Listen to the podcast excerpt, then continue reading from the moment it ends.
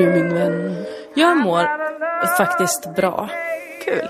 Förutom att min rygg håller på att gå sönder på riktigt. Alltså nej. verkligen hela min rygg håller på att Nej, nej, gå sönder totalt.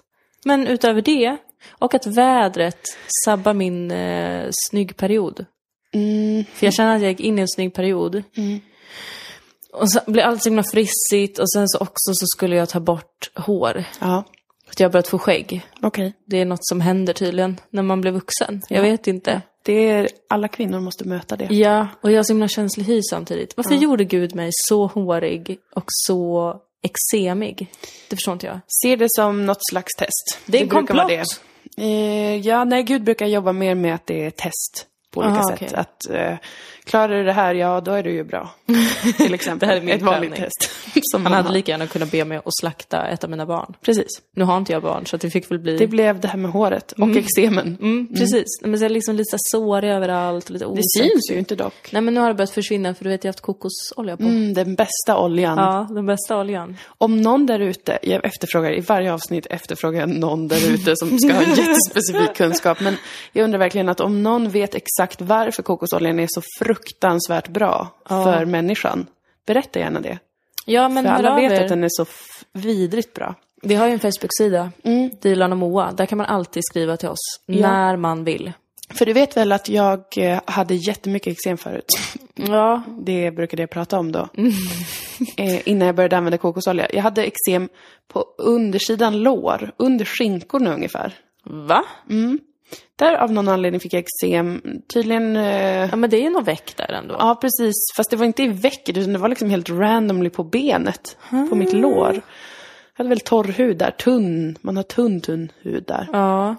Och de eksemen blev så äckliga alltså. Varje vinter under kanske fem år började vara. Blev, huden blev helt så här knottrig och, och bölder. Ja. Som kliade som, alltså orgasmiskt. Ja. Så jag kliade ju hela tiden. Jag vaknade ibland av att jag kliade. Oj. Det var en närmast sexuell upplevelse, men som också var väldigt äcklig. Ja, jo. Mm. Och inget funkade, jag använde den starkaste kortisonkrämen som jag fick utskriven.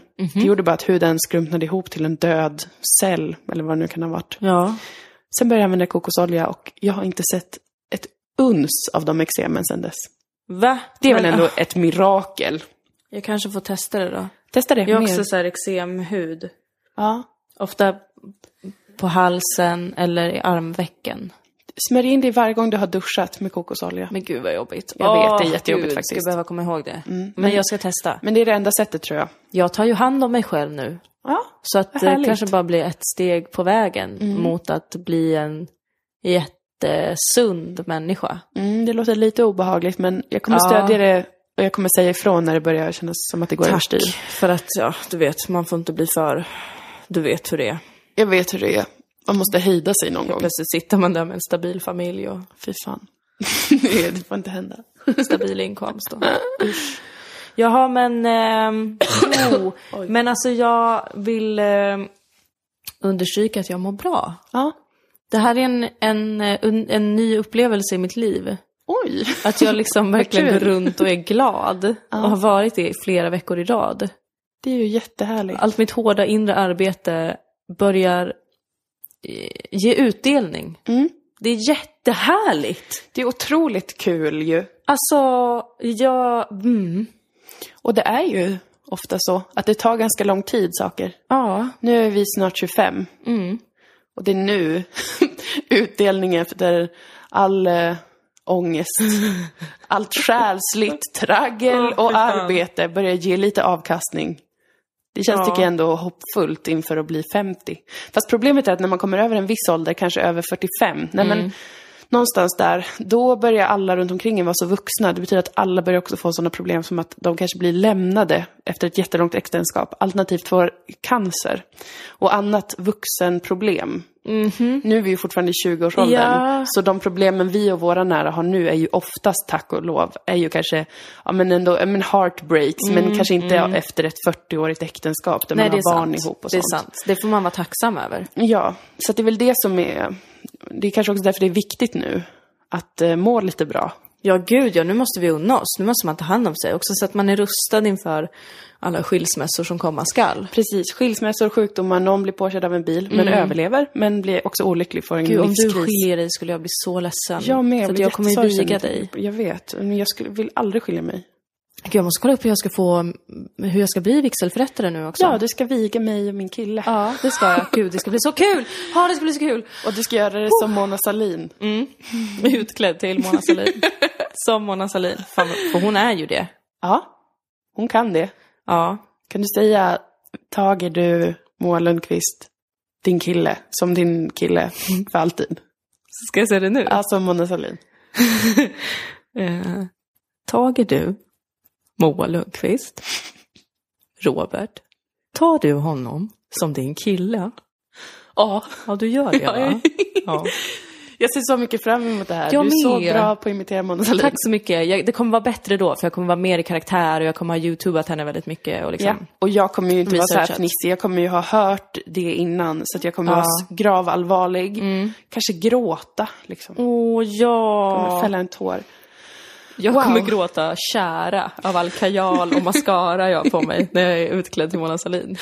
Jag vill att du bara ska dra refer- referenser till Toblerone-affären Mm, i varje mening.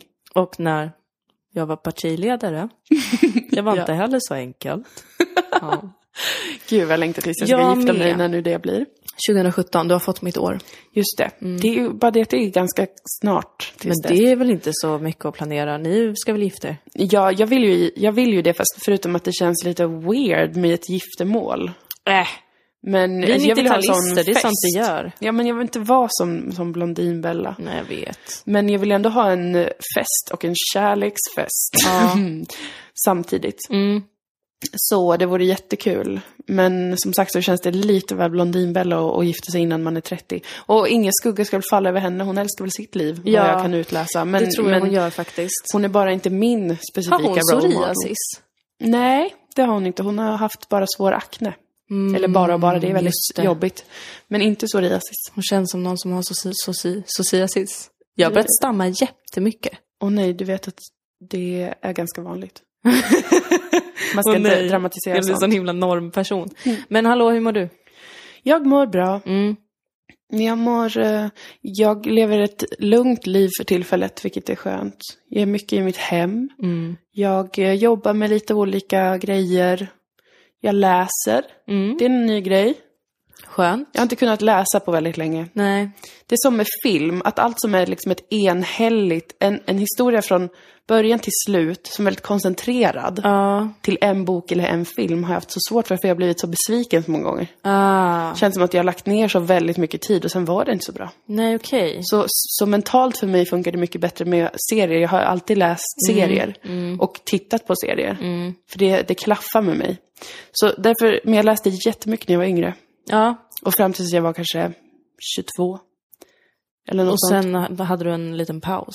Det var när jag började jobba på Tankesmedjan. Ja, men då orkar man För inte läsa då, någonting. nej, alltså det var som att min hjärna stängde av när jag gick Ja. från jobbet. Och då läser man ju massa skit på datorn hela tiden. Men nu har jag börjat läsa igen, det känns så väldigt harmoniskt. Förutom att jag somnar efter en minut.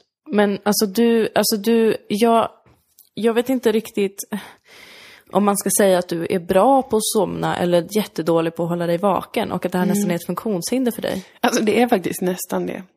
Men samtidigt älskar jag att sova. Det hade varit ett jättestort problem om jag tyckte det sög att sova. Ja. Och ändå bara somnade varje kväll klockan halv elva. Ja, det är, det är sant. Men nu tycker jag att det är så fruktansvärt skönt.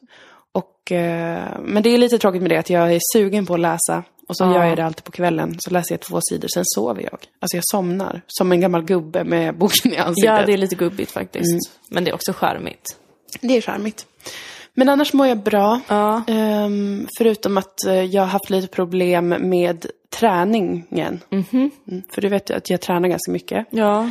Och det har varit under kontroll och en bra sak. Ja. Som har fungerat väl i livet. Ja. Hjälpt mig med min mentala hälsa väldigt mycket. Succé, receptframgång. Succé! Men nu har jag inte så jättemycket jobb. Nej. Och då är det som att jag hittar någonting annat att göra. Och då har det nu väldigt mycket varit träning och eh, hälsa. Och med hälsa menar jag alltså bara utseende. Ja, okej. Ja. För ingen människa vet egentligen vad hälsa är, vill jag säga direkt. Nej, hälsa är väl eh, som med moral, va? Ständigt eh, i förändring. Precis, så att det enda som man menar med hälsa är egentligen att vara en superkontrollerad person som eh, har en hud som lyser av, en, av mineraler man har ätit. Ja. Och av att man har gjort yoga och sprungit runt. Ja, precis. Men det är lite av ett problem med mig, för mig, det här med träning. För att... Nej, men för att nu börjar jag känna mer med ett större kontrollbehov och som att jag börjar göra det till en del av min identitet. Åh nej, okej. Och det är en ja. vanlig fälla med allt egentligen. Ja. Att det, det slutar vara något som man bara gör. Och det övergår till att vara något som man lite grann är. Ja. Så att man är en person som tränar, eller man är en person som håller koll på vad man äter. Och en sån person vill jag inte vara. Och jag tycker inte heller att man ska vara det överhuvudtaget om du förstår Varför inte? Nej, men jag, jag tänker att det är, så, det är saker som förändras, faser i livet, det är inget att hetsa upp sig över. Nej. Man kan ju försöka sitt bästa om man, för att må bra, om man vill det. Om man inte har ett djupt skriande behov av att vara destruktiv. Mm, det kan man ha. Det kan man också ha, har jag också haft. Men, men det är någonting som jag tycker känns lite freaky med att börja känna sig som en person som är någonting. Som bara egentligen, alltså till exempel att träna, det är bara en, en liten vardagsgrej. Det är någonting som man kanske mår bättre av på olika sätt. Eller inte, ibland är det bara en Ja. jättejobbig sak i ens liv. Det är inte så mycket något som jag vill vara. Nej. Och dessutom så tillkommer det ju jättemycket saker då om man börjar lite grann göra till, till sin identitet. Alltså att det är liksom att man ska ha mer disciplin överlag och mer kontroll överlag. Och kanske se till att man inte förstör resultat man har fått av sin träning. Men på, på, alltså, på vilka sätt känner du att det har blivit, eh, att, att det börjar bli en del av din identitet nu? Mest att jag inte kan sluta. Alltså att jag känner liksom, Men det är ju din medicin! jag vet och det respekterar jag. Men, men jag kan, in, det är inte av den anledningen jag inte kan hoppa över träningspass. Utan det är mer för att jag känner som att jag förstör eh, för mig själv om jag inte gör det. Jaha, ja. Vadå, att du kommer förfalla, typ? Mm, precis. Att jag kommer bli, eh, eh, inte gå tillbaka någonsin till exempel. Alltså istället för att se det som att det är en rutin som man kan ha mer eller mindre under perioder så har jag börjat integrera det i min personlighet. Att om jag skulle hoppa över det en dag så skulle det innebära att jag ehm, har blivit slappare till exempel med, min, eh, med min disciplin. Och det känns inte helt bra tycker jag. Jag tycker det är jättesvårt och det finns ju också nu en, någon slags, som alla pratar om, jag vet inte hur mycket av det som stämmer egentligen, men att det finns en sån fitness och hälsotrend och att det har tillkommit nya, eller ett idealbyte skepnad och nu är det mer så här ett vältränat ideal för kroppar generellt. Ja. Ehm, som, som har hyllats lite så här, nu behöver man inte längre bara väga ett kilo. Tack gud, man behöver bara träna 19 gånger i veckan. Body mass. Phew, vad skönt! Usch, det där tycker jag, det där stressar mig så himla mycket och det har jag märkt så himla mycket på jobbet. Alla är och tränar på lunchen. Åh herregud. Alltså det är lite att alla ska göra, man ska göra det lite till varje pris typ. Jag förstår inte riktigt hur, eh, hur någon orkar faktiskt. Nej, och det är det jag tror att man bara orkar det när man börjar göra det till en del av sin personlighet. Det är det som skrämmer mig lite. Alltså för annars så orkar man ju inte det varje dag. Precis som att man inte orkar eh, kanske borsta tänderna varenda dag. Det gör man i och för sig kanske de flesta dagarna. Men vissa dagar kanske man Ja. bara orkar inte. Man måste borsta tänderna två gånger om dagen Det Moa. gör jag faktiskt. Ja, du får fan Men ett bättre exempel kanske det. är att använda tandtråd. Åh gud. Det är något man vet är jättebra för hälsan. Alla säger det ska man göra, man är en succéperson om man gör det. Och alla som använder tandtråd regelbundet är ju sådana tandtrådspersoner. Precis som berättar om det. De bara, jag är tandtråd. Ja. Jag känner mig som tandtråd. Jag skulle aldrig inte använda tandtråd. För de är det vita skulle vara och de är destruktivt. tunna och de doftar svagt av mint. Jag, jag älskar det, säger de. Ja. Och så är det liksom, det är inte bara en liten vardagsrutin. Nej. Utan nej, nej, det är en, ett helt koncept. Det är ett intresse. Mm. Läser på om tandtråd på helgerna. Testar olika metoder. Mm. Nej men fy fan. Nej men du vet när det blir en sån, och det verkar verkligen vara så också att fler och fler känner att de måste verkligen träna. För, att man ska, för att man ska vara någon slags eh, kompetent person. Ja. Oj. Men eh, vad har du för relation till träning? Gumman, berätta. Vilket radioprogram du Ja. Ehm, Jag tycker det är väldigt intressant med träning. Jag, blir- jag blir så när jag tränar att jag måste eh, gå in för det. Jag har haft perioder när jag har tränat och då blir det verkligen eh, en del av mig. För att annars kan jag inte hålla igång det. Men då tycker jag att det är nice. Alltså då blir jag, men det här är också problemet med mig. Jag kan, jag kan tycka att det är nice och jag kan tycka att det är så här fett. Jag går och tränar så här, så här många gånger och det är fett viktigt och jag börjar äta anpassat efter min träning och jag tycker det är fett roligt typ och jag ska göra allt rätt så här. Och sen bara tröttnar jag på det. Så Ja. pallar jag inte mer. Men det är väldigt intressant för att Ja. Jag hade en period då jag eh, vägrade träna enbart av den anledningen att jag blev så himla rädd över att det skulle skada min självbild. För att jag hade... ehm, vi hade en eh, familjevän som bor i Istanbul. Och så var jag och hälsade på där. Och hon är så här jätte kropp och själ, hälsa, meditation, yoga, också boxning. Och typ äter så här jättespeciellt, vegan, bla bla. Och, så var jag, där, och jag hade aldrig brytt mig om mitt utseende, aldrig tänkt på hälsa, ingenting. Du vet, så här, jag kom hem efter plugget och käkade sex Nutella-mackor och Yes. var nöjd med livet. Liksom, och var så här, brydde mig inte och var så här, noga med att jag inte skulle bry mig någonsin. Eh, men så men så fick ju min mamma cancer. Och då blev jag ganska nojig liksom, över min hälsa och min kropp och allt sånt.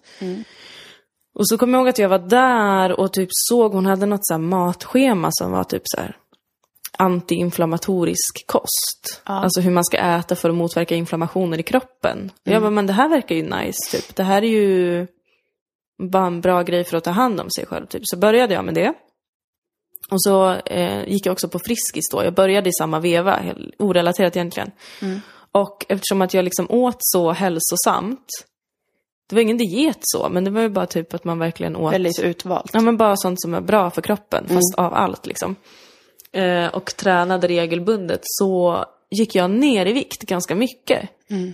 Och då började folk påpeka det. Vilket jag egentligen inte tycker är konstigt. Men det var så här också, du vet den här lite klassiska, bara gud vad fin du har blivit. Det som eh, man har diskuterat till ända, varför det är fel liksom. Eh, och då blev jag så himla orolig. Och blev så här, men gud, för då började jag tänka på min kropp. Typ för första gången i mitt liv. Hur att jag var blev så här? Då var jag kanske 18, Ja. tror jag. Och var shit och typ märkte själv att jag hade gått ner och att eh, ja, men folk verkligen kommenterade det och bara, hur har du gjort? Gud vad bra, gud vad fint, gud vad nice, bla bla bla. Och jag bara ah, shit, nej nej nej nej nej. För sen märkte jag att jag då började typ få komplex. Eller att jag började tänka att så här, gud, oj har jag en annan vikt nu, den här måste jag behålla. Eh, åh vad nice det är att vara smal, bla bla. Fast jag inte hade varit tjock innan liksom. Och till slut fick jag panik över det så jag bara vägrade träna Helt i rimligt. flera år Ja. efter det. Ja, det var som, jag, var, jag har en liknande upplevelse faktiskt, att jag vägrade verkligen prata om komplex. Jag hade dem dock under min tonårsperiod. Ja. Men jag, alltså jag minns specifikt en händelse i sjuan, när jag började i en ny klass. Music class, musikklass, lite fancy. Ja. Eh, och så var det efter gympan, eh, som vi, en av de första idrottslektionerna som jag var med på. Så höll alla tjejer på att prata om sina kroppar jättemycket, om vad som var fult med dem.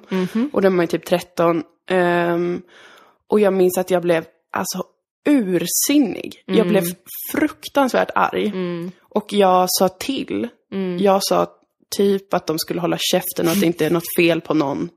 Alltså som en jättekonstig liten lillgammal Bra, eh, Moa. farbror. Ja men alltså för det var en urilska. För att jag kände det här stämmer inte, det här är... Och då hade jag ju inte, jag hade inte tänkt på det mycket. Jag vet bara att jag blev jävligt, jävligt arg. Ja. För jag tyckte det var så himla konstigt och sjukt verkligen. Och så gick jag bara därifrån och var jättearg. Sen var det inget mer med det. Alla bara, okej, det är din åsikt. Och sen i rent ursinne så vägrade jag prata om, om min kropp eller min vikt eller liksom hälsa överhuvudtaget.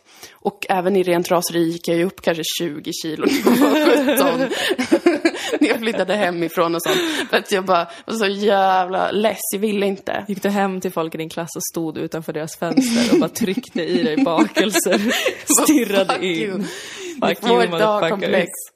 Nej men alltså jag var verkligen, men, men problemet för mig var att jag fortfarande hade alla de komplexen som man ofta Mm. kanske får, oavsett om man vill eller inte. Och jag är också väldigt lång och jag blev lång väldigt tidigt, så jag var alltid stor. Mm. Eh, och det är ju som bekant inte alls en kvinnas uppgift i livet att vara stor. Det är ju rakt motsatt. Ja, Petit ska man ju vara, man ska ju vara liten och slank. Men, eh, men sånt där eh, känner man ju i sin arma tonårskropp, vare sig Ja. man vill eller inte. Så att då mådde jag väldigt, väldigt, väldigt, väldigt alltså hade extremt mycket kroppskomplex komplex, och extremt mycket viktkomplex utan att prata om det. Jag beställde så här vikt, bantningsskit hittepå från internet. Hur för- gammal var du då? Då tror jag jag var 17. Ja. Och det var fortfarande som att jag sa inte ett knyst om det till mina vänner och inte till Nej. min familj. Om någon pratade om att de kände sig tjock så blev jag också arg. Jag hade en sån beröringsskräck. Jag kunde aldrig någonsin liksom ehm, förhålla mig till det på något annat sätt. Det var verkligen en försvarsmekanism. Samtidigt som jag bara, bara, bara ville bli smalare. Det var en sån himla, himla giftig kombination. Som har, har funnits kvar tills typ för något år sedan, två år sedan kanske. Som också var i samband med att jag, att jag började mecka med min vikt. Och liksom träna. Så att det var ju, det är ju lite sad liksom. Men jag tror att det var mer, inte av anledningen att jag gick ner i vikt, utan av anledningen att jag vågade prata om sådana saker med mina kompisar. Ja, Och typ fick lite mer grepp om att det är okej, typ man behöver inte... Jag vet inte, men bara att det är okej att känna så. För jag har också en sån, jag, som sagt, verkligen en övertygelse om att det får inte vara så här. Alltså jag bara, jag får inte vilja gå ner i vikt. För att det är så jävla fruktansvärt att, att kvinnor främst måste hålla på med det. Alltså jag vill verkligen inte. Och samtidigt kunde jag inte komma undan det. Det var så himla tråkigt för mig. nej men och det där känner jag igen också med den här... Uh, det här med vad man ska prata om och inte. Mm. För jag var också mycket så förut att jag var så här... uh, och särskilt efter den perioden då när jag hade gått ner i vikt och hela den balletten liksom. Att jag var väldigt så... Jag ska aldrig prata om mina komplex. Mm. Ehm, för att det också då kan uppmuntra andra att liksom tänka destruktivt kring Precis. sina kroppar. Att jag liksom aldrig någonsin får ta upp det typ. Mm. Jag kan tycka att det är lite bra. Mm. Men även där måste man väl hitta en balans. Alltså det är så, jag, jag gillar inte att liksom tala illa om min kropp framför folk. För att det blir också så här, då talar jag ju illa om mig själv. Och det ska jag aldrig göra, man ska aldrig vara taskig mot sig själv liksom. Men man måste ju också få tala om sina komplex. Alltså bara att sätta ord på dem ibland hjälper ju att få dem ur världen. Ja, precis. Och att man inte behöver vara rädd liksom, på samma Nej. sätt. Om man kan få formulera vissa saker så märker man att det är inte så himla hemskt. Det kanske är ganska vanligt. Det behöver inte liksom, innebära att man måste göra någon radikal förändring eller liksom erkänna att man har haft fel. Det behöver inte vara så, Nej. utan det kan vara det kan bara vara ett sätt att bearbeta lite allt det man tänker. Det är också jättebefriande att höra någon som man tycker är skitsnygg säga att hon har komplex över någonting. Precis, För då då kan man bara, alltid- oh my god, du är helt störd i huvudet. Så bara, just det, allt det här skapar vi i våra huvuden. Okej. Mm. Så känner jag med alla mina vänner att alltså, det gör ont i min själ när jag hör hur de ser sig själva. Och det är inte ens, jag har inte ens särskilt många vänner som har, har det riktigt jobbigt liksom, i förhållande till sina kroppar. Eh, Men bara de här vanliga vardagliga sakerna. Att eh, folk känner liksom att de eh, måste göra någon jätteradikal förändring. För annars så kan man inte få vara med i det här samhället. Nej men precis. Det, och det är samma sak som jag var arg över när jag var tonåring. Det är jag fortfarande arg över. Men samtidigt är det liksom, hur fan ska man göra då? Man kan ju inte heller eh, tysta ner det. Nej. Och jag tror att den beröringsskräcken bara laddar det ännu mer. Så jag tänker mig att, att kunna ta ur den enorma laddningen genom att kanske eh, prata om, om sådana här problem och varför de uppstår och så vidare. Då, det tänker jag ändå kan avdramatisera det lite. Ja, alltså... Mm. Fast också såklart späda på ganska mycket om det blir en sån jargong där det är... Där det är att Ja, man... där man blir fixerad. Alltså det är väl alltid det som är problemet. För jag kan personligen inte ha något emot, alltså jag tycker inte det är konstigt om man vill gå ner i vikt. Nej. Fine. Ja, Okej, du vill gå ner några kilo? Ja. Kör hårt då. Men det är ju när man blir så fixerad och när det verkligen är så här, jag måste gå ner i vikt för att jag är ful och jag är äcklig. Eller typ, det enda man pratar om är att man behöver gå ner i vikt och det är det enda man tänker på, då är det ju farligt. Men jag tycker också att det har blivit lite för hårt mot det där. Att typ så här, nej, du ska aldrig vilja ändra på det, du ska aldrig vilja gå ner i vikt, du ska aldrig vilja göra någonting. Så bara, men Precis, det blir också samma sak. Liksom, att då, ska man, då får man inte... Det blir också så här, identifikationsprocess. Att till exempel om jag eh, har en beröringsskräck inför det faktum att jag vill gå ner i vikt och så säger jag aldrig att jag vill det fast jag hela tiden vill det. Sen får jag kanske bekräftelse av andra för att jag säger att jag inte vill gå ner i vikt och att jag aldrig tänker tänka så kring min kropp. Då blir det också jättefarligt om att ändra sig. För då skulle jag svika de personerna som Exakt. har hittat det som en grej i min person som de eh, knyter an till. Du tycker slags, att alla eh, som blir kompisar genom Viktväktarna är dumma i huvudet. det är det du jag försöker säga, att eh, jag far åt helvete Föraktar alltså. er. Skoja, skoja, skoja, skoja. Nej, det är skoja. inte så jag menar. Men det är ju också det, är också det som jag känner, för jag började ju styrketräna Mm. i höstas. Det går jättedåligt, men jag tycker ändå att det är kul. Men alltså jag är så dålig, det finns ingen gräns för hur dålig jag är. Men jag börjar bli kaxig nu, fast jag fortfarande är dålig. Men är du verkligen så dålig fortfarande? Jo, men jag tror att jag fortfarande är ganska dålig faktiskt. Jag, eh, för jag lär mig från scratch. Mm. Men i alla fall, då insåg jag ju att det är snubbar som håller på med bodybuilding Mhm. och även kvinnor då, men det har ju varit ganska så att säga mansdominerat att hålla på med det och st- tung styrketräning. Mm. Det de gör när de deffar och bulkar, det är ju att de i princip jojobantar fast på ett sätt som inte skadar deras kropp. Alltså det är ju att man lägger på sig eh, jättemycket för att bygga muskelmassa och sen så deffar man och då äter man jättestrikt så att man tappar fett men behåller musklerna. Eh, Så, man håller, är, så håller man på och reglerar sin kroppsfettprocent. På olika sätt. Och det är aldrig något, någon, någon som säger så här, "Åh, gud vad killar håller på och jojobantar.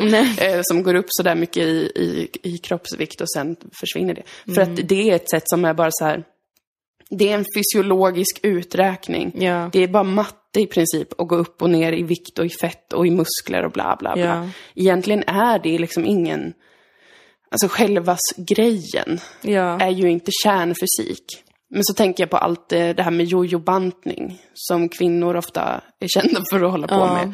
Att man går ner 10 kilo på två månader genom att bara äta vatten.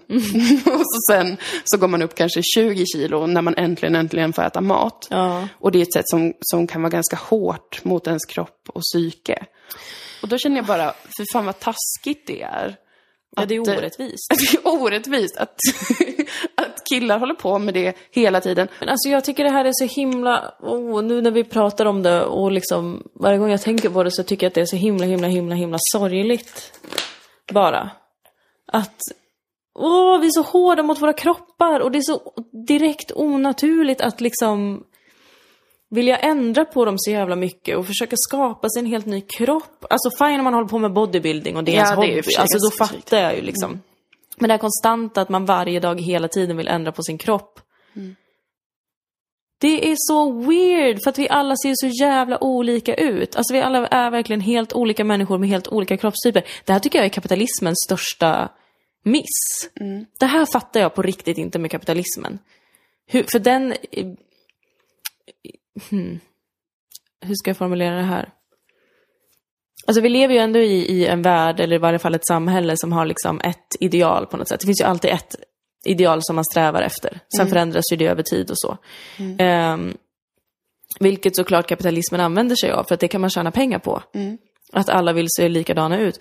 Men hade man inte tjänat mer på att bara acceptera att vi alla ser olika ut, för att då kan man skapa så himla mycket fler produkter. jag vet, ha jättenischade olika- grejer. Ja, alltså jättenischade. Ja. Det är också det som är så konstigt med det vita idealet. Men om du har alla idealen så kommer du kunna tjänar tjäna så jävla mycket mer. I know, Jag det förstår på konstigt. riktigt inte det. Det får också någon där ute höra av sig om som vet det. Ja, jag det kanske bara har missuppfattat det här eh, alltihopa. Men det känns så himla, himla konstigt. Det är faktiskt konstigt. Jag håller helt med. Men det har hjälpt mig jättemycket tycker jag. För att jag är såklart också komplex. Men jag har alltid haft mer komplex över mitt hår än över min vikt. tycker jag är så konstigt. Så avundsjuk. Nej men alltså jag... jag önskar att jag bara kunde bry mig om min vikt och skita i mitt hår. Nej men det har ju varit pissejobbigt liksom. Men med vikten ändå så följer det ju med lite för att jag är kvinna typ. Och att man alldeles för ofta tänker att man skulle vilja vara smalare till exempel. Eh, jag har ju också en sån här grej att jag jättegärna vill ha jättemycket muskler för att jag tycker det är ascoolt och assnyggt men jag orkar inte träna. I alla fall. Men att jag verkligen har, jag vet inte, bara typ landat i att det är så sjukt att tänka så kring sig själv för att vi alla ser så utomordentligt olika ut. Att det är typ något som jag inte ens kan tänka på längre. Nej. För att jag är bara så här, varför ska jag stånga huvudet mot en vägg om och om igen? Det här är ingenting som jag någonsin kommer kunna ändra på. Jag har, ja, mitt fett sätter sig på röven och låren. Sån är jag. Jag har klena armar och stora ben, typ. Så kommer jag alltid se ut. Oavsett hur mycket jag pendlar i vitt kommer jag alltid ha de proportionerna, kommer alltid vara så jag ser ut. Och hur mycket jag försöker ändra på mig så kommer inte det gå. Om jag inte blir jätterik och får en jättebra plastikkirurg. Ja, förstås. Så jag har typ lite Ja, men det släppt låter allt ändå det tack skönt, vare det. tycker jag. Ja, det är jätteskönt. Jag är Faktiskt. jätteglad över att det har funkat på mig själv. För det är också snällare, för att det är ju liksom, ens kropp är ju ett jättestort maskineri. Mm. Och som, det är långa, långa, ganska långsamma processer till exempel. Och där allt man blir itutad då, som kvinna oftast, är ju att man ska gå ner i vikt väldigt snabbt till exempel, eller förändra sin kropp väldigt snabbt. För att det är sådana kortsiktiga lösningar som man får erbjuden sig. Eftersom att det är väldigt väl uträknat att det är de stunderna av panik och självhat som man behöver en sån så här. Ja. Okej, men då börjar jag imorgon och sen så gör jag den här helt sjuka grejen i tre veckor. Fast efter kanske tre dagar så har man kanske inte den paniken längre. Då Nej, mår man precis. bara illa och vill spy. Av man bara ner i pulver som man har köpt från Kanada. Mm, något gammalt bär som de har malt ner som man ska gå ner i vikt av. Ja, nej men det här är, det är ett intressant och svårt ämne tycker jag. Ska jag säga en annan sak som har hjälpt mig i livet med de här grejerna? Det var när jag läste Egalias döttrar. Har du läst den? Det är ju en bok eh, som jag tycker alla borde läsa. Den är väldigt eh, enkel men samtidigt svår. Ja. Det är ju en bok eh, som då handlar om ett, ett land, typ. Eh, där de lever i ett matriarkat. Inte ett sånt härligt matriarkat som Nej, man utan som ibland ett skämtar om. Ja, precis. Som ett patriarkat fast bara helt omvända könsroller. Eh, och då, huvudkaraktären är en kille då som är otroligt förtryckt. Eh, och jag vill minnas att det, att det stod så i den här boken. Jag har försökt hitta citatet igen men jag hittar inte. Eh, men han då pratar med sin mamma, som det är familjens överhuvud och liksom eh, väldigt inflytelserik också. Och bara, men eh, varför liksom eh, måste vi killar kontrollera våra kroppar så himla mycket? Varför måste vi ha de här penishållarna och varför måste vi ha den här kroppsformen? Och varför liksom, varför kan vi inte bara få vara? Eller varför, eh, varför är det inte så för kvinnor också? Och hon bara, men det är ju det dummaste jag har hört. För kvinnans kropp är ju i konstant förändring. Vi ser ju olika ut mellan olika veckor liksom. Det vore ju helt absurt att lägga ett sånt krav på kvinnan, att kvinnan ska behöva fixa sin kropp typ. Jag minns att jag läste det och bara, det är så fel. Alltså relationen i den här boken är så fel, men det är också så jävla sant. Alltså det drabbade mig så himla hårt och bara, hur fan kan jag hålla på och försöka styra över min kropp på det sättet när jag vet att liksom en gång i månaden så går jag upp lite i vikt och också får konstiga tankar i huvudet och tycker att jag är tjock och äcklig och borde dö. Och sen ska jag liksom försöka styra och ställa över den här kroppen. Den lever sitt eget liv. Det enda jag kan göra är att typ försöka leva hälsosamt och hänga med. Det är ju ett hopplöst uppdrag egentligen. Ja, verkligen. Verkligen. Och det är ju också smalhet som, som man ju vet. Den, Det idealet och den, norm, den normen innebär ju väldigt mycket och det är förknippat med, med karaktärsdrag också. Vilket är bisarrt för att man, eh, ja, det är bara bisarrt. Alltså Det- några det av de jag. trevligaste människorna jag vet är ju jättetjocka. Så att jag tycker Men ju det är så himla vackert. konstigt. Nej, men gud, vad fint jag att du säger det, för jag Och tänkte jag exakt sa det till samma. dem. Jag bara, ni är så himla tjocka och ni är jättetrevliga. Ni har ändå typ så här självdisciplin. Ja. Liksom. My God. Så att jag kan liksom tycka att det är så himla absurt att man tycker smala människor är bättre. Nej, men ehm, det tycker jag är djupt störande fortfarande. Jag har tyckt det forever. Men jag tycker också att det är det som blir med, som jag pågår om, men det här med att identifiera sig för mycket med sin kropp och med dem, att tillåta sig och tänka sig att det är de karaktärsdragen man, om man till exempel går ner i vikt, att det skulle innebära att man skulle ha lite annan personlighet. Som kan vara väldigt lockande.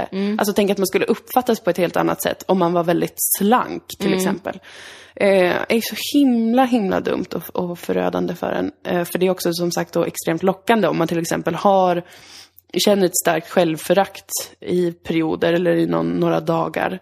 Då vill man ju, det är ju inte bara att man vill ändra på sin kropp utan det är ju att man vill åt en helt annan, eh, ett annat man vara ett annat väsen och en annan varelse. Eh, så det är någon slags verklighetsflykt i det också. Eh, Att man verkligen spjärnar emot så otroligt mycket mot att vara så här okej med. Jag tycker inte att man måste älskar sig själv och tycker att man är den snyggaste, sexigaste varelsen. Alltså så här, det kan man väl tycka någon dag när man har en, någon, någon bra flow. Men jag tycker inte att det är nödvändigt för att må bra. Jag vet att när jag mår bra så är det som att jag bryr mig inte så extremt mycket. Nej. Jag trivs kanske med de jag är med, eller jag kanske äter något som är jättegott och kollar på en jättebra tv-serie. Alltså då känner jag mig okej med att finnas. Och det är inte som att jag ligger och tänker på, jag, jag är så himla sexig, jag är det fast jag ser ut så här. Utan då är det bara så här, jag får vara och få vara i Ja. fred. Och då tänker jag också att det är det jag vill åt när jag tänker att jag måste ändra min kropp. Då tänker jag att jag ska komma till en plats där jag får vara i fred. Om jag Ja. är ännu mer enligt normen så tänker jag att jag någon gång kommer få vara lugn och stå utanför. Men så funkar det ju inte heller. Utan de här sakerna finns ju med tror jag oavsett, för det handlar om andra grejer än just typ om du väger så här mycket så kommer du aldrig behöva känna liksom patriarkatets vidriga klåfingrar på din kropp, för så är det inte. Nej. Men det är listigt menar jag. Det är listigt att, att det känns så. Det är väldigt, väldigt listigt. Nej, men jag är mer inne nu på att, att försöka förstå de här grejerna lite mer och inte vara rädd för det. Mm. Som sagt, för att jag, jag har varit det under många år och det har skapat en mycket större inre svärta. Men det är det som är så himla hemskt, att man liksom, eftersom att det här ändå har funnits med hela tiden och man har varit med om olika saker och just när man är yngre också, att man blir väldigt extrem i hur man förhåller sig till det.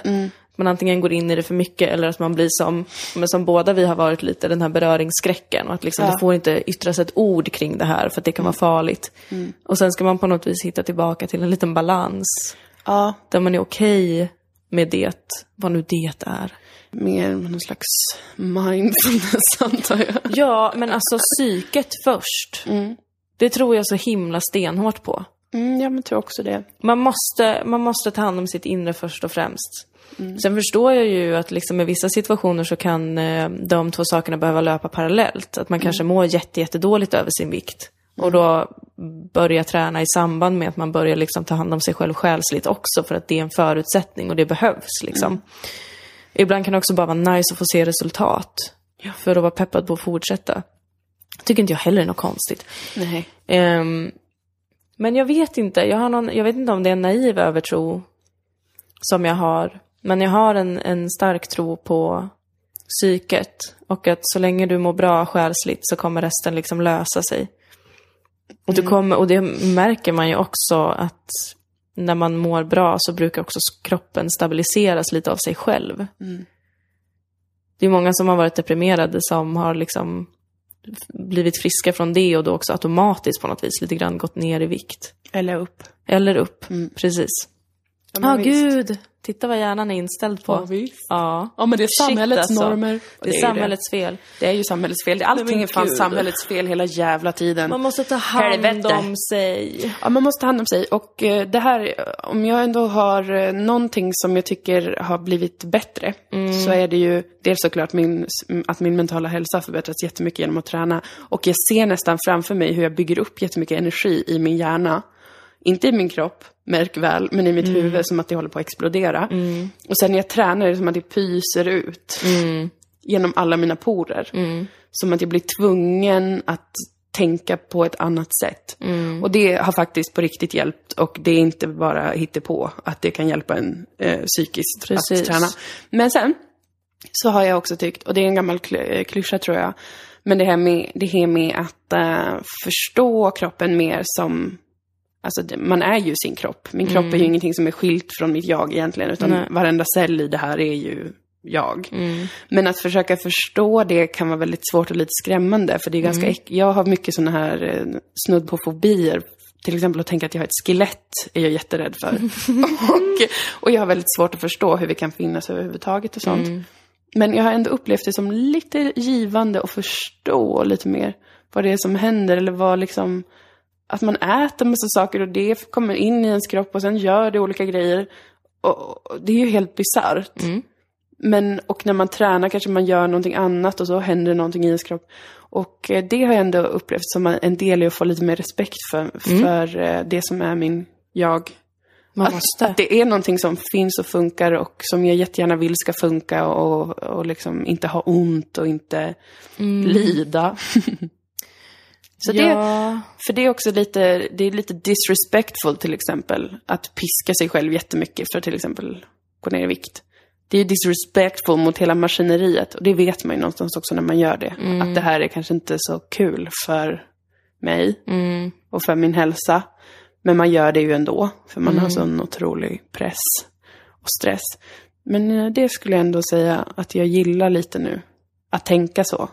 Att, det är, att jag är en hel liten eh, mystisk fabrik gjord av eh, celler. Som hela tiden håller på att göra grejer. Och Ja, som behöver Det är mat. ju också en del i att ta hand om sig själv. Mm. Att också lite så, för det kan jag tycka är ganska spännande att märka av Alltså vad jag eh, mår bra eller dåligt av typ i min kost och sånt. Mm. Men det är ju mer... Jag skiter ju i det mesta också, inser jag ju nu när jag tänker efter. Ja, men det gör ju jag vanligtvis också. Men det var det här som sagt som inledde de här tankarna va. Det är ju Ja. att jag upplevt de senaste veckorna att jag liksom inte har skitit i. Ty- typ när vi var ute i fredags Ja. och jag drack jättemycket öl. Och även när jag var lite full så hade jag en tanke som var så här, det här är ju inte bra. Jag kommer inte kunna gå och träna imorgon. Och så här mycket alkohol kommer ju på, alltså du vet. Och jag bara, vad är det? Så, vad är det? För så vill jag absolut inte ha det. Absolut, absolut inte. Men måste du inte kanske gå igenom det? För det där känner jag igen jättemycket. Så där var jag när jag hade min antiinflammatoriska träningsperiod. Alltså jag var ju typ Hitler. Alltså det var ju verkligen så här, jag tänkte, det var inte så att jag typ räknade kalorier och sånt, men jag var ju väldigt liksom det skulle vara grovt bröd på allt, var det inte det så köpte jag inte det. Ibland kunde jag äta typ så här, om det inte fanns någon bra färdig lunch att köpa som var liksom helt och hållet fullkorn och eh, bla bla bla bla, bla kunde jag köpa typ eh, sån här Nutrilett milbar och stoppa i mig som att det skulle vara bra liksom. Fast det kan vara väldigt gott. Obs. Ehm, var jättemycket också så jag tänkte vilken alkohol jag skulle dricka, ehm, vilka drycker jag skulle dricka, vad, ehm, eh, vad som innehöll socker, bla bla bla, bla bla bla bla Och jag minns också att jag samtidigt som jag typ lite nästan behövde den rutinen för att kunna följa något, också blev lite rädd för vad jag gjorde med min egen hjärna typ. Ja. Och att jag inte riktigt kunde njuta av, gud vad överdrivet, jag kunde visst njuta av livet. Och jag hade en dag i veckan då jag fick moffa loss. Ja. Det var också viktigt för mig. Att en dag i veckan får jag äta vad fan jag vill. Men ehm, på något sätt, alltså det är ju ingenting som har skadat mig överhuvudtaget. Tvärtom så lärde jag mig ganska mycket om vad som är bra för kroppen och så, men jag är ganska glad att jag la av med det för att då behöver jag inte ha den liksom Hitlerstilen mot mig själv. Nej. Men fortfarande nu så bär jag ju med mig saker som jag har lärt mig om kost och sånt. Och tillämpar det lite så. Men jag är ju inte så här hård mot mig själv och typ om det bara finns vitt bröd så får jag inte köpa frukost på det här stället. Utan då kan jag vara så men jag köper en fucking macka då. Idag kan jag ha mjölk i mitt kaffe även fast mjölkfett är farligt på det och det sättet typ. Men att man ändå har en ganska sund inställning typ. Ja, för det är också den rimliga inställningen i och med att det, det är så himla, som sagt, långa, långa processer. Om du ska ta skada av någonting så, så är det år som du behöver upprepa samma procedur och äta ganska samma under väldigt lång tid. Det är det som är att det uppstår hela den här livsstilshypen kring det. Det är ju bara att liksom profitera på, på den kunskapen om att det här är du måste göra rätt val varje dag hela tiden för då kommer du sen få allt det här till exempel.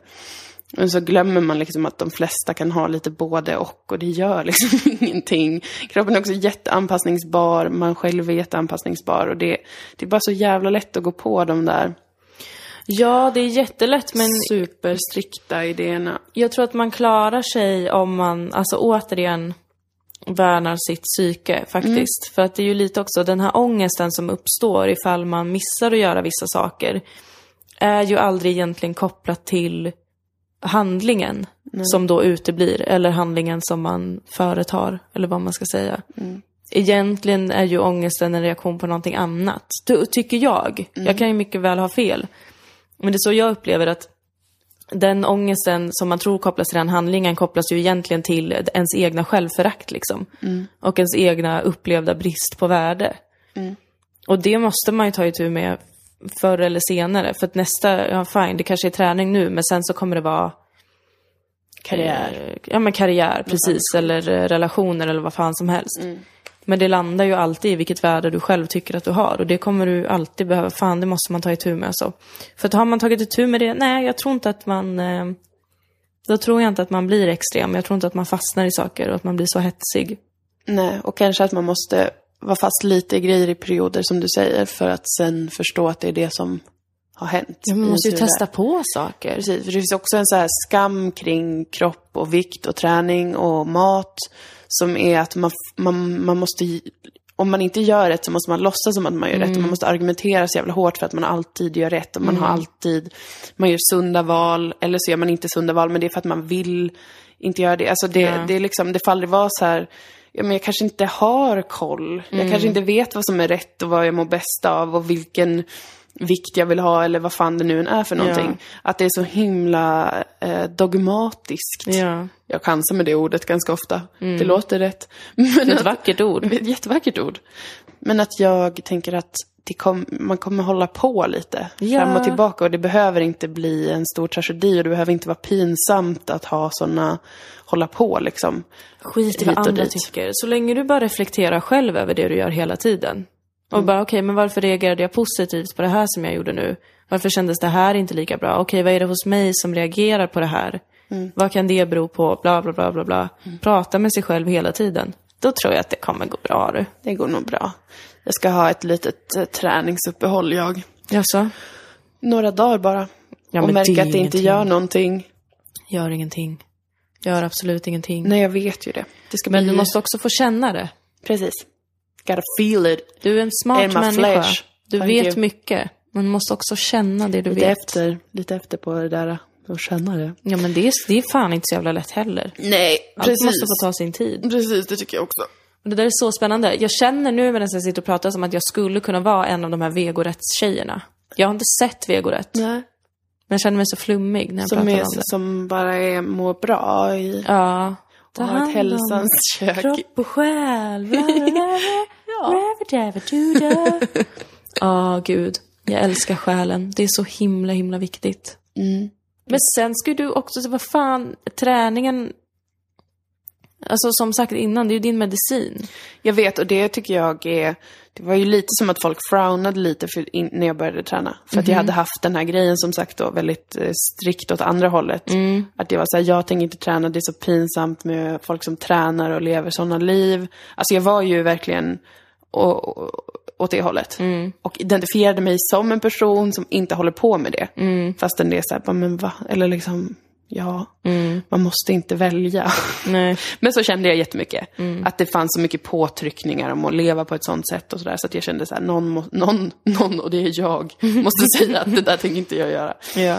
Så då när jag, för jag fick ju det rekommenderat av liksom alla, inte, alltså, men som jobbar med psyk, psykologer helt Jaha, enkelt. ja. ja. Av de psykologer jag träffat så har det varit så här, tränar du? Och jag bara, fuck you, brinn i helvetet, säg aldrig mer till mig att jag ska behöva träna. Men så, men så var det ändå som att någonting klickade när jag var så här, "N- jag kan ju testa det då. Och se om det är, om alla håller på att säga det. För jag tänkte bara att det var en elak konspiration, som att alla, Ja. alla är föräldrar som försöker tvinga en att gå på en promenad när man kollar på en jättebra film. så upplevde jag det. Och sen testade jag det och eh, det eh, funkar jättebra. Men då var det ändå som att då frownade folk lite grann på det. Alltså det var uppenbart att så här, varför, ja. vad är det som har hänt? Varför har du blivit en sån person? Ja. Och det är det jag menar, men det är, det inte min person som har förändrats. Det är Nej. typ en liten vardaglig, det är någon timme, några timmar i veckan som jag gör någonting. Det är inte min person. Fast Du jag gör hade- något som är jättebra för dig. Det är väl jättebra att träna.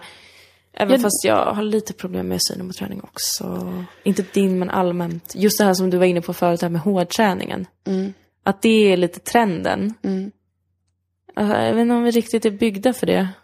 På vad? H- vad sa du? Alltså den här hårdträningen, att man verkligen ska träna hårt och man ska bygga muskler och det ska vara flera gånger i veckan och bla bla bla. Man ska gå in för det. För att det är det sunda. Nej. Jag tror inte att det är det sunda. Jag tror att det är nice att ha muskler. Men jag tror inte att liksom människokroppen behöver det riktigt för att må bra. Alltså för att vara optimalt sund på något sätt. Nej, jag tror att man mår bra, kan må bra av vad som helst. Ja. I princip. Och sen kan man vara jättesund och sen ändå få en sjukdom och dö. Ja. Så det är väldigt fientligt mot livet att tro att man ska kunna, man ska kunna påverka det så mycket. Ja. Man behöver inte röka ett paket cigaretter per dag. Men man får om man vill. Man får om man vill, men då är det ju en risk till exempel. Ja. Men utöver det, ja, ja. det är säkert sunt vad ni än gör. Oh, jag tänkte ju, eft- eftersom att jag inte, jag, när du började träna nu, för det, visst var det när vi började träna tillsammans på Friskis? Ja. Och jag tänkte att jag skulle komma in i en sån träningsperiod igen, för att jag ville ha muskler igen. Tyckte det var skittråkigt. Jag ville ju somna hela tiden. jag Just ville det, jag var jättetrött. Det var så himla jobbigt. Och mitt gamla trick funkade inte heller att tänka på någon jag ville ligga med. Nej. Ehm, och att jag då skulle liksom träna mer för att det skulle vara nice när man skulle... Mm. Funkade förr i tiden. Ehm, och då har jag tänkt att så här, men att jag promenerar till jobbet varje dag kommer ändå ge min kropp liksom den rörelse jag behöver. Vilket det gör, men jag har också en fucked up rygg. Som Du ska sagt, börja marklyfta med mig gumman. Alltså jag måste verkligen göra det. Jag Vill måste du göra det? Jag träna skulle min vara rygg. så glad om jag fick ett styrketräning med någon. Jag ska säga vad jag gör som jag älskar. Alltså jag tycker styrketräning är jättekul, men jag är Ja. fortfarande väldigt dålig. Men ändå. Jag lyssnar på typ Röda bönor. Nej, ni behöver inte ringa Sveriges Radio och polisanmäla mig för att jag lyssnar på Röda bönor. Men jag lyssnar kanske på Röda bönor eh, som sjunger en sån gammal feministisk kampsång. Ja. Och sen går jag till de fria vikterna där det alltid står en massa skitbiffiga män och bara fräser. Ja. Och så går jag bara fram och så känner jag kraften i mig. Jag det. känner de här kvinnorna som backar upp mig. Bara lägger på vikter, inga många vikter. Nej. Fortfarande svag. Ja. Ändå. Sen bara kör jag, svettas helt röd i ansiktet, jätteful och konstig, misslyckad som inte kan lyfta rätt. Men ändå så känner jag bara yes. Den inre styrkan. Precis. Det är någon känsla av makt. jag Female rage. Ja, men jag kanske Och då är det helt frånkopplat hur jag ser ut eller hur, mm, någonting sånt. Jag tänker inte på hälsa, jag tänker bara på känslan av, av makt. jag blir rusig av tanken på att jag skulle kunna lyfta en väldigt, väldigt, väldigt, väldigt smal person.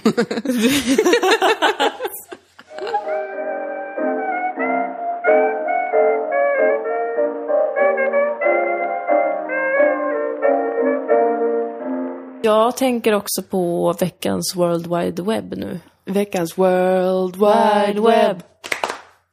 World Wide Web. World Web. Fortsätter den så i all evigheters Eh, Nej, evighet? sen fortsätter den. Här lever jag lycklig, här finns ingen stress, här är min nya hemadress. Skrevs den låten innan internet kom eller? Eh, Här lever jag typ utan samtidigt stress. Herregud, vilken naiv bild av vad som komma skall. Nick Carter, eller vad fan du heter, som gjorde den låten. Borgen, Nick Borgen. Mm. Nick Borgen. Jag bara, mm, Nick Carter. Jag vill bara säga till alla mina fans där ute att jag är tillbaka på Twitter. Åh, I'm so glad. För att jag hade så fucking tråkigt. Så fucking tråkigt. Vi var ute i fredags. Ja, det var I vi. lördags var jag bakfull som ett litet svin. Mm, det blev alltså jag började tro att någon kul kväll. drogade min öl. Ja, eller så var det att någon, någon kanske drogade de 500 ölen. Så kan det mycket väl Jag kan inte minnas att jag drack så mycket. I varje fall, dagen efter var jag så otroligt bakfull. Mm. Och då saknade jag Twitter så mycket. Jag hade ingenstans att gnälla. Ingenstans att gnälla. Sen kom jag tillbaka. YOLO swag. Let's break the internet bitches. Skojar, det är inte ens värsta grejen. Jag var borta i typ en halv sekund.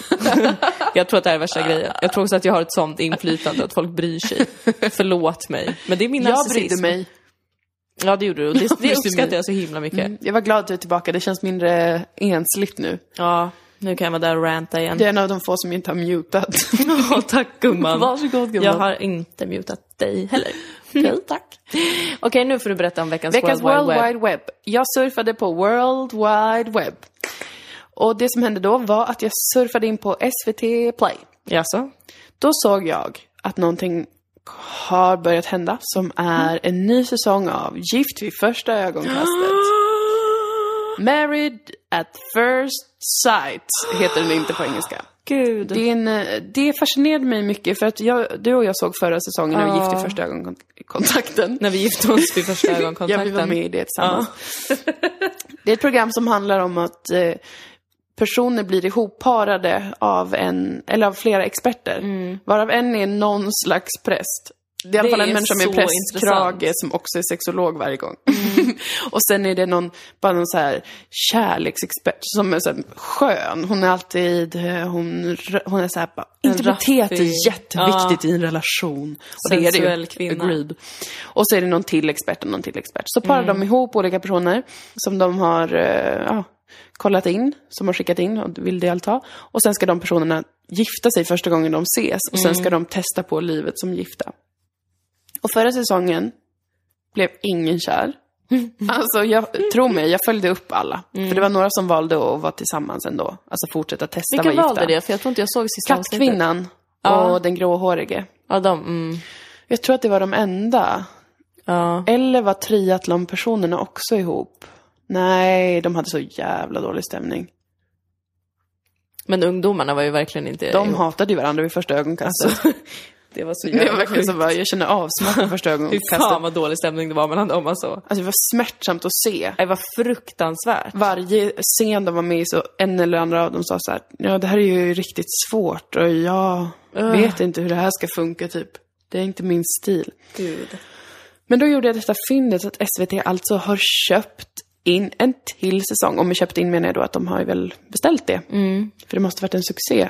Och det fastnade mina ögon på på World Wide Web. Och det ska bli spännande att följa för jag tänker mig att båda vi kommer göra det. Men det har inte börjat än alltså? Jag tror att första avsnittet ligger ute. Okej, men då ska vi kolla på det. Ja. Gud vad spännande. För jag misslyckades med att kolla på Bonde söker fru som du önskade att jag skulle Mm, göra. jag såg ju alla avsnitt av det faktiskt. Men det var under mitt jullov och då såg jag även eh, alla avsnitt av Bachelor Sverige.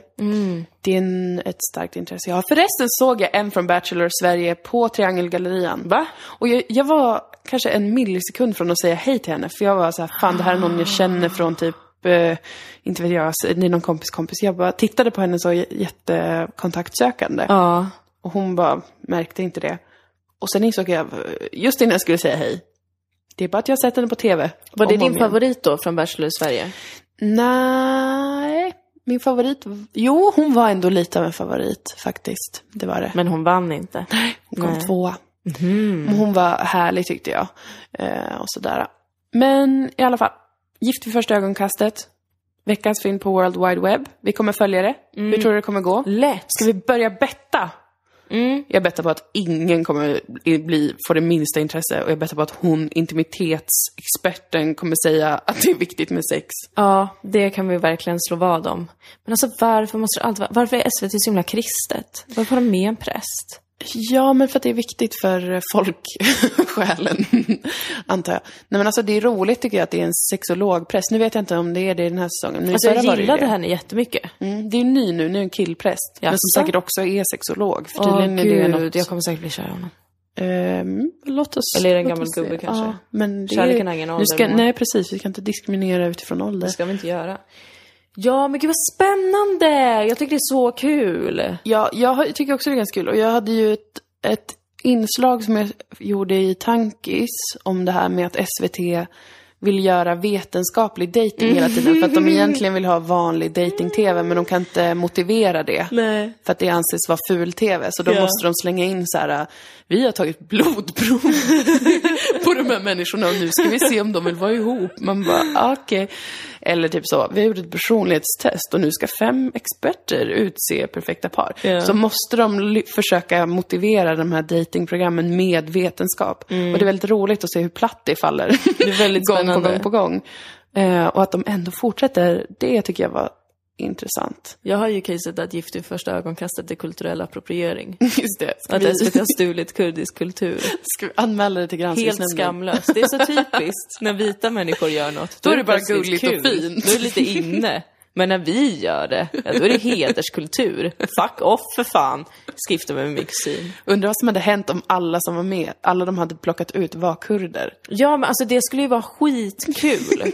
Alltså jag undrar hur många kurder som har sökt in. Alltså att Eller syrianer eller vad fan som helst. Alla vi tokiga som kommer därifrån, alla den delen av världen. tossbrallor. Tossbrallor, som jag kallar oss från Mellanöstern. Gud, jag undrar verkligen hur många som har sökt in till programmet som de inte har tagit med för att det skulle kanske bli stelt. Ja, det undrar jag för att alla är ju alltid, ser ju väldigt ariska ut som är med i de här. Det- Förra säsongen var det också så. Ja. Alla var ju en projekt, eh, projektledare från Stockholm som var vit och blond, kanske så. Så det kan säkert vara att de inte vågar. Det ska vi mejla och fråga. Det skulle vara så kul att ta reda på. Ja, få veta Fan vad ansökningsstatistiken. roligt. Gud, gud, gud vad spännande, vad glad jag blir att det är Spännande tillbaka. vår har vi framför oss. Ja, en jättespännande vår. Åtta avsnitt. Ja. Jävla bra fynd på World Wide Web. ja, men det måste jag säga. Du levererar. Återigen. Tack! Jag har inte hittat någonting på World Wide Web. Förutom att jag har bytt eh, sökmotor nu. Jag såg nog alltid dela både det ena och det andra på Facebook.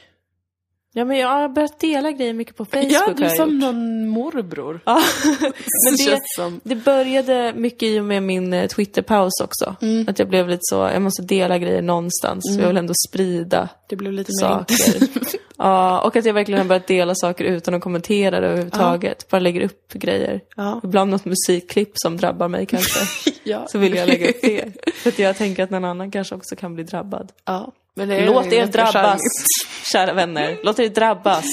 Av musiken. Det var ett till tips från veckans World Wide Web. Fast jag Ja. vill att det ska heta en liten del av World Wide Web. Just det. För man brukar säga en liten del av världen kanske. Ah, ja, Här där vi bor, det är en ja. liten del av världen. Men det vi tar upp, det är en liten del av World Wide Web.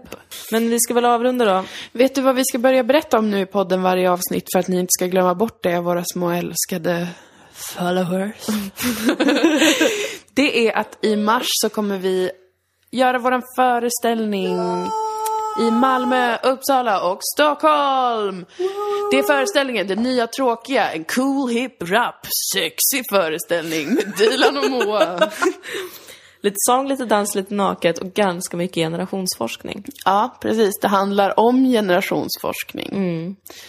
Och främst om 90-talister. Ja. Och då kommer vi åka till Uppsala och Stockholm.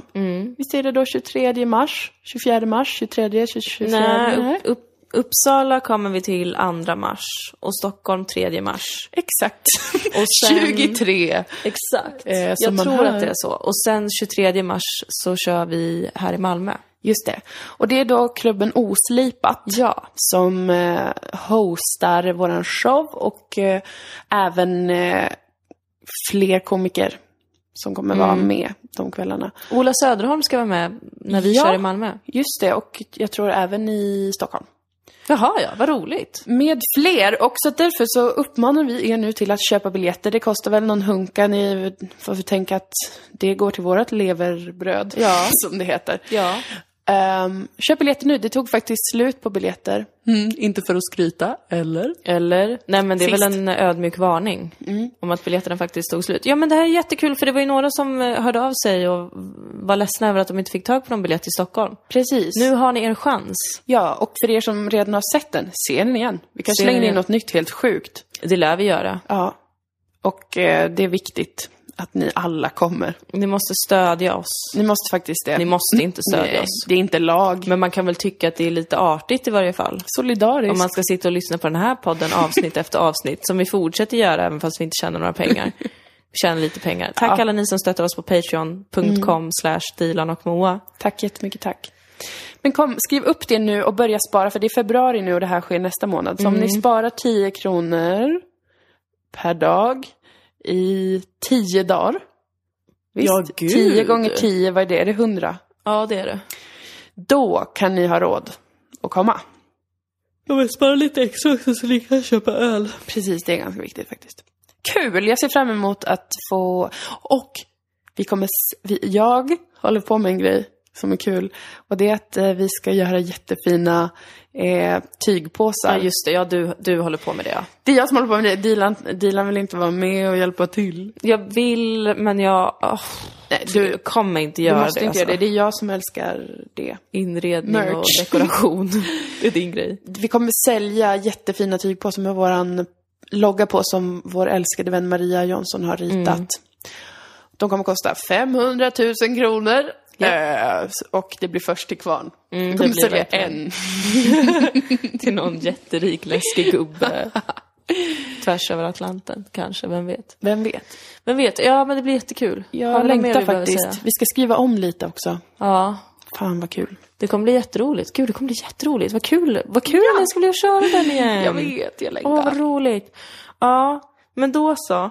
Och ehm, ta hand om er. Ta hand om er och... Ni vet eh, att jag menar det när jag säger det. Jag Ja, jag säger känner inte bara så här, ta hand om er, utan verkligen ta hand om er. Ta, för helvete. Och prata med era vänner om era problem. Fint. Okej. Ta det ordet från de här två 25-åriga tjejerna. Ja. Vi vet så mycket om livet. Så det är bara att lita på oss. Puss och kram. Puss och kram. Hej då.